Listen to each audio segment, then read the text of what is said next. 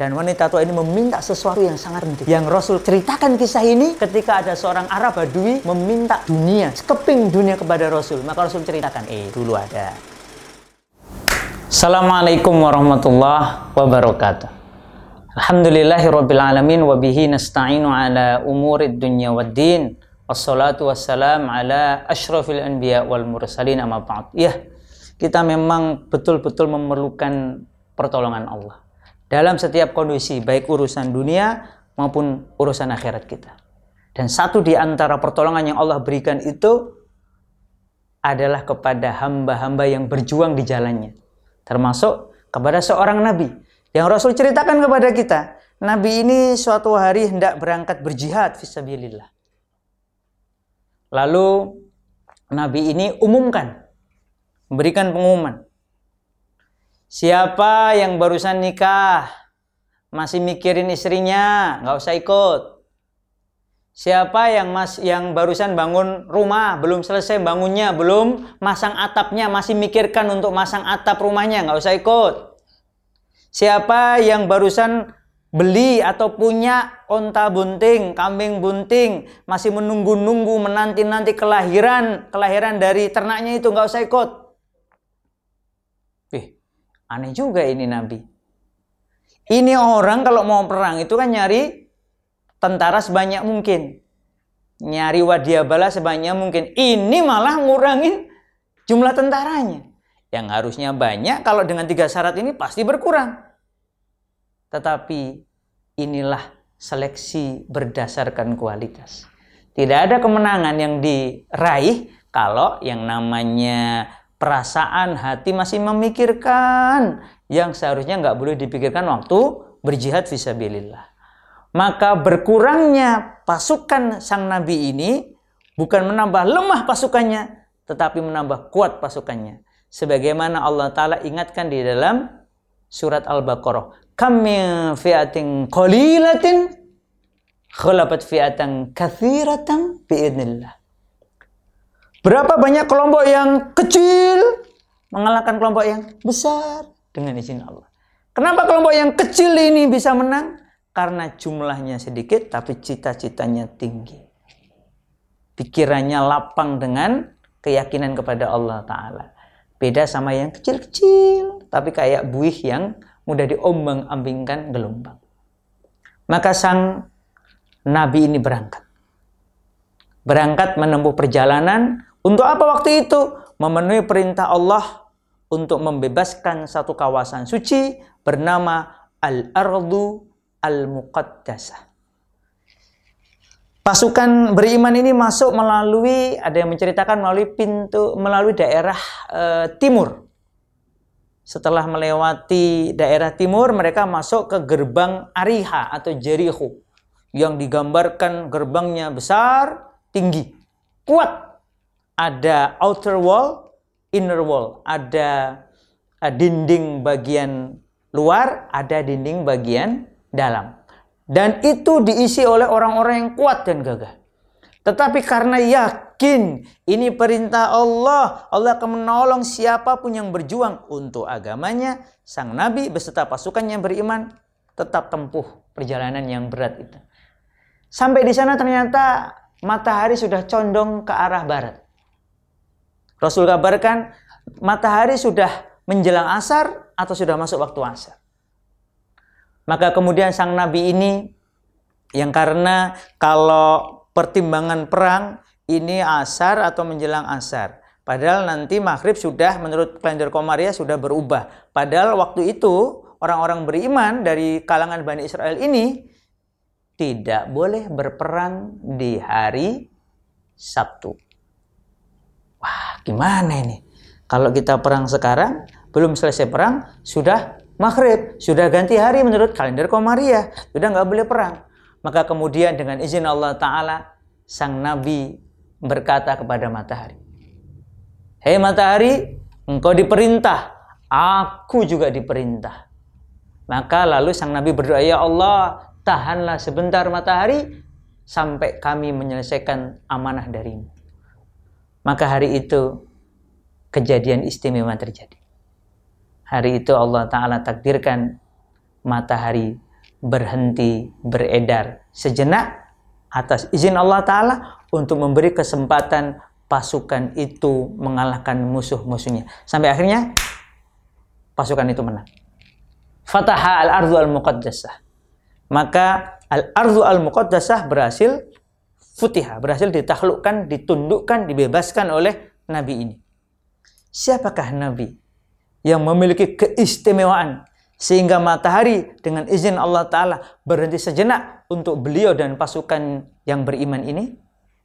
Inilah Nabi yang disebut oleh Allah Ta'ala dua kali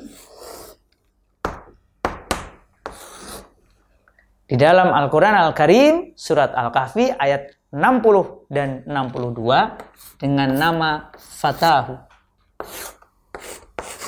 Hu di sini merujuk kepada Nabi Musa alaihissalam.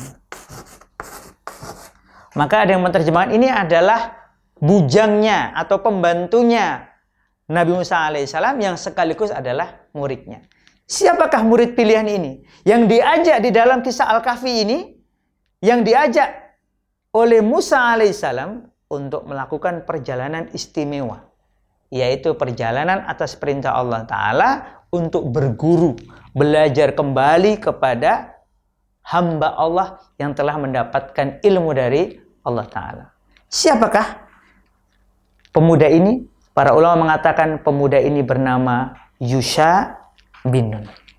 Yusha bin Nun. Rasul menulisnya dengan memanjangkan yaknya Yusha. Yusha uh, ya. Yusha Yusha uh, Yusha bin Nun.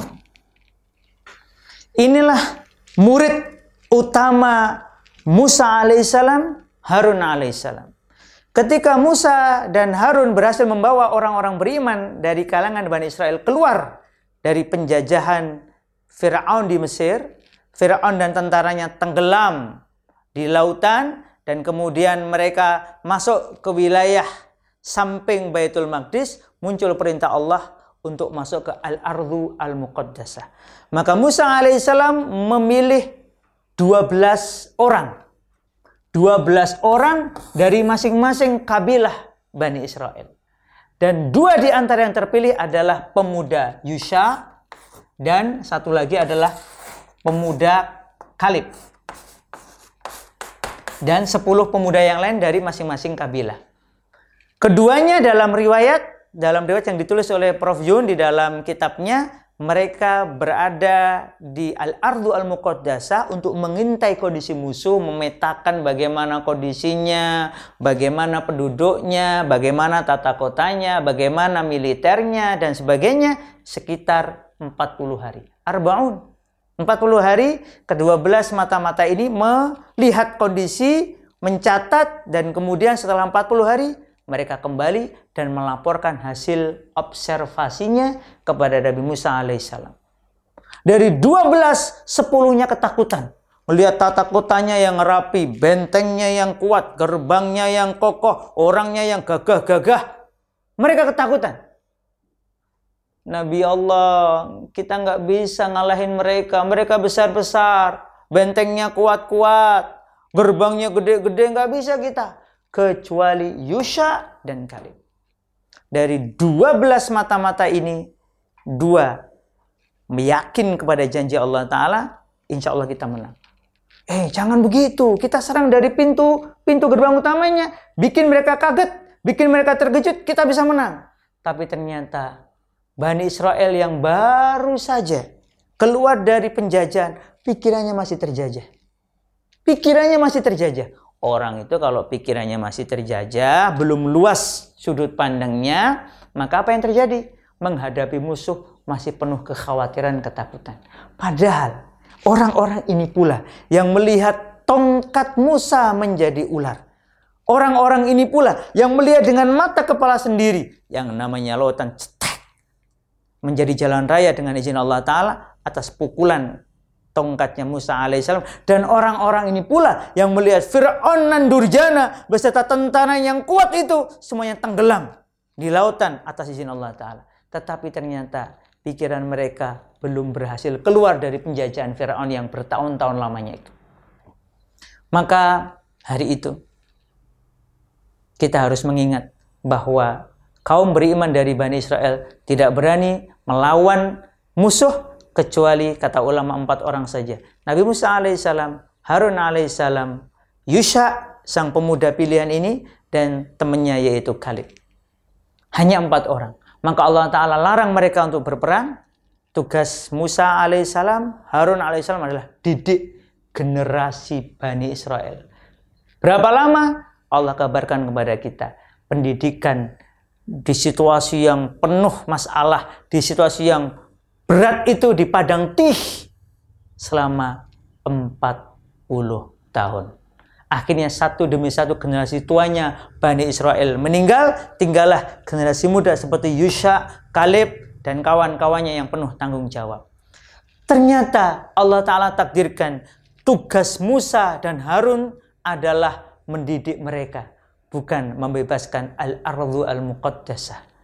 Maka Harun wafat. Kira-kira setahun kemudian Musa alaihissalam juga wafat. Sebelum Musa alaihissalam wafat, Musa alaihissalam ajarkan kepada kita teladan penting dalam penyiapan generasi mendatang. Apa yang Musa lakukan? Musa meminta pencatatan siapa saja dari golongan Bani Israel yang beriman ini yang siap untuk berjuang, berjihad, memenuhi perintah Allah Ta'ala, membebaskan al-ardu al-muqaddasah. Siapa saja yang sanggup dicatat namanya. Dan juga dicatat apakah sudah menyiapkan bekal untuk jihad visabilillah. Data nama dan penyiapannya, persiapannya diberikan kepada murid utamanya. Fatahu, yaitu Yusha bin Nun. Dan kemudian Allah Ta'ala takdirkan Musa alaihissalam wafat sebelum pasukan beriman ini berangkat. Tetapi sebelum meninggal, lihat baik-baik. Musa ajarkan kembali teladan luar biasa bagi kita. Karena keberkahan al-ardu al-muqaddasah, beliau meminta kepada Allah Ta'ala agar jenazahnya dimakamkan sedekat mungkin dengan al-ardu al-muqaddasah. Ingat, ketika Musa alaihissalam dan orang-orang beriman hendak keluar dari Mesir, mereka kebingungan. Rasul kabarkan kepada kita, sampai muncul pernyataan kita nggak akan bisa keluar dari Mesir kecuali kita membawa tulang belulang jenazahnya Yusuf alaihissalam. Karena Yusuf alaihissalam setelah hijrah dari Baitul Maqdis ke Mesir, kemudian beliau wafat di Mesir. Dan jenazahnya masih di situ. Dengan satu wasiat bahwa besok kalian harus membawa jenazahku dimakamkan di Baitul Maqdis atau Al-Ardu Al-Muqaddasah. Maka dengan izin Allah Ta'ala, Musa alaihissalam ditemukan dengan seorang wanita tua Bani Israel. Dan wanita tua ini meminta sesuatu yang sangat penting. Yang Rasul ceritakan kisah ini ketika ada seorang Arab Badui meminta dunia, sekeping dunia kepada Rasul. Maka Rasul ceritakan, eh dulu ada seorang wanita tua Bani Israel beriman kepada Allah Ta'ala diminta oleh Musa alaihissalam menunjukkan di mana makamnya Yusuf alaihissalam. Karena hanya beliau, hanya wanita tua ini yang tahu. Apa kata wanita tua ini? Boleh. Akan aku tunjukkan kepada kalian di mana makamnya. Asalkan berdoalah kepada Allah agar saya bersama engkau, hai Nabiullah Musa, di akhirat kelak. Lihat. Wanita tua ini visinya bukan dunia visinya akhirat. Rasul kisahkan ini kepada Arab Badui itu agar jangan sibuk dengan sekeping dunia ini yang di dalam pandangan Allah ini hanya seperti sehelai sayap nyamuk. Sibuklah untuk mendapatkan kemuliaan akhirat. Masya Allah. Dan kemudian wanita tua ini menunjukkan ini tempatnya. Ada satu danau ada airnya. Susutkan airnya. Setelah susut nah makamnya di sini. Lalu dibongkar ketemu dan kemudian diambillah tulang belulang jenazah dari Yusuf alaihissalam ini dan kemudian terang benderang jalan. Sehingga kemudian Musa alaihissalam mengetahui jalan keluar.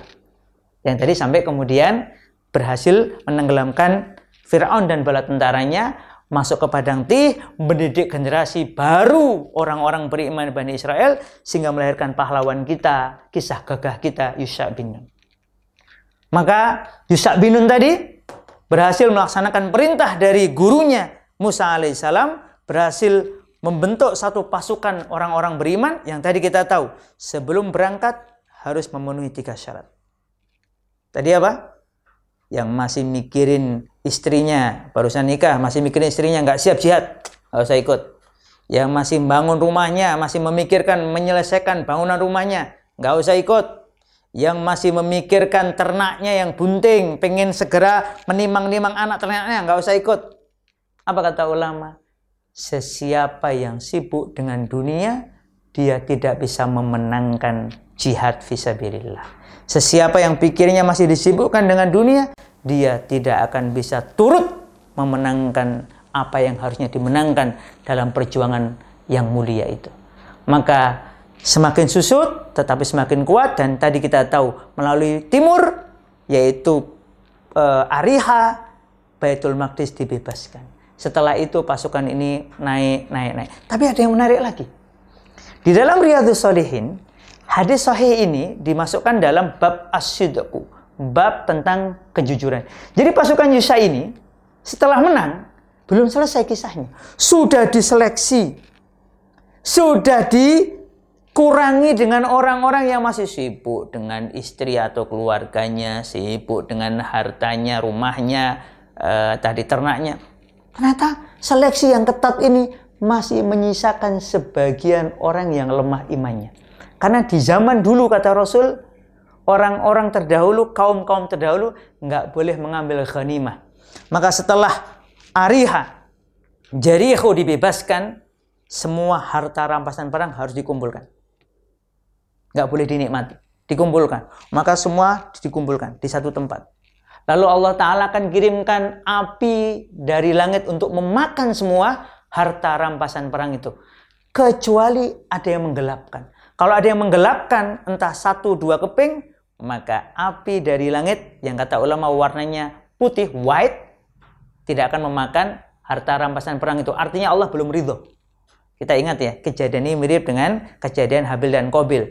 Karena Habil betul-betul memberikan yang terbaik, api dari langit mengambil persembahan Habil untuk Allah. Tetapi Kobil yang pelit tidak diambil. Nah, hari itu persembahan dari pasukan Yusak yang telah menang ini harta rampasan perangnya belum diambil. Apa yang terjadi?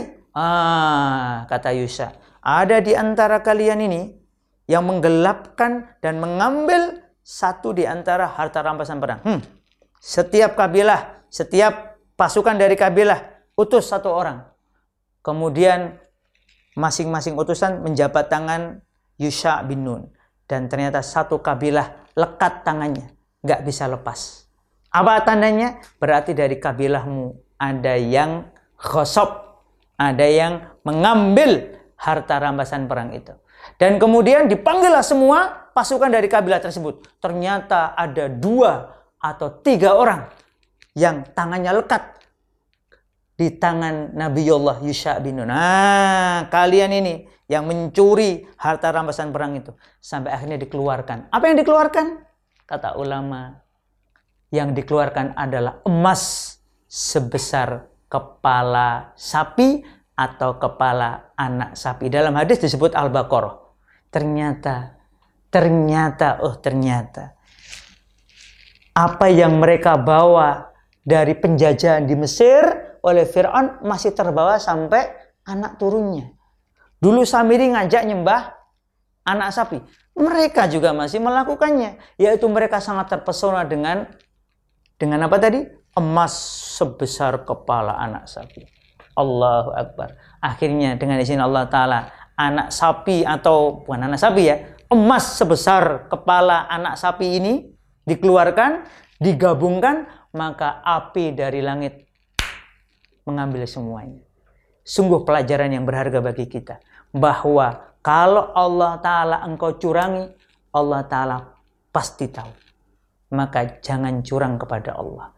Menariknya, Imam An-Nawawi memasukkan kisah ini dalam bab asid aku kejujuran. Hari ini, Hari ini kita juga sangat memerlukan kejujuran karena kejujuran membawa kepada keberbaktian, ketaatan kepada Allah dan itu akan membawa kepada surganya Allah, jannahnya Allah yang mengalir di bawahnya sungai-sungai. Kita berharap kita juga bagian yang akan Allah pilih kelak seperti pasukan Yusha bin Nun yang tidak sibuk memikirkan dunia tapi sibuk memikirkan akhirat dan kemudian Allah muliakan kita untuk membebaskan Baitul Maqdis tercinta. Assalamualaikum warahmatullahi wabarakatuh.